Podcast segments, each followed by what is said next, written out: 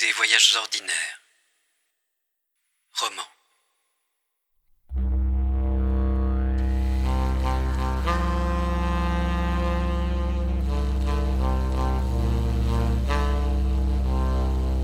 Vers 17 heures, avant de sortir, Pessoa se regarda dans une glace. Le problème de vieillir n'est pas de vieillir, se dit-il. C'est de s'éloigner de la beauté. Si au moins je vieillissais comme un arbre, de plus en plus fort, avec mes branches torturées ou tortueuses, avec mes cicatrices, mes marques, mes creux, les palpitations complices d'insectes ou d'oiseaux, ce serait bien. Au lieu de cela, je m'échappe de l'intérieur.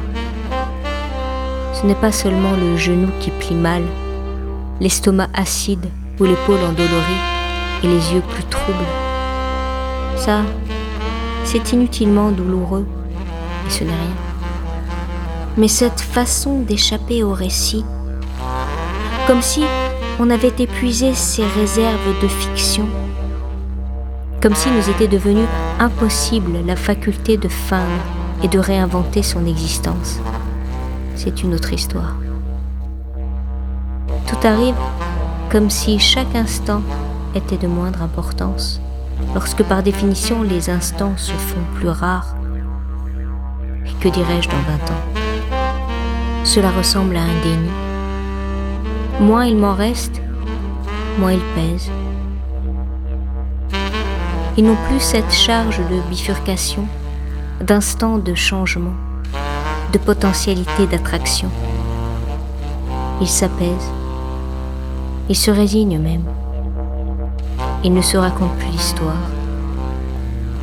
Ils voyagent moins, ils rêvent moins. Ils s'en passent.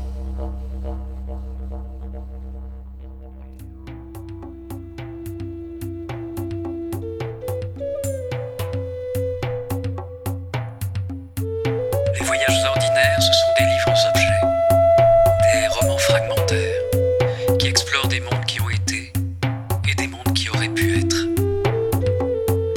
des visages, des silhouettes, des plantes, des animaux, insérés dans une sorte de kaléidoscope d'étonnement entre êtres vivants et corps imaginaires. Et ce sont aussi, à travers ce podcast, des univers sonores, des personnages vivant sur le papier,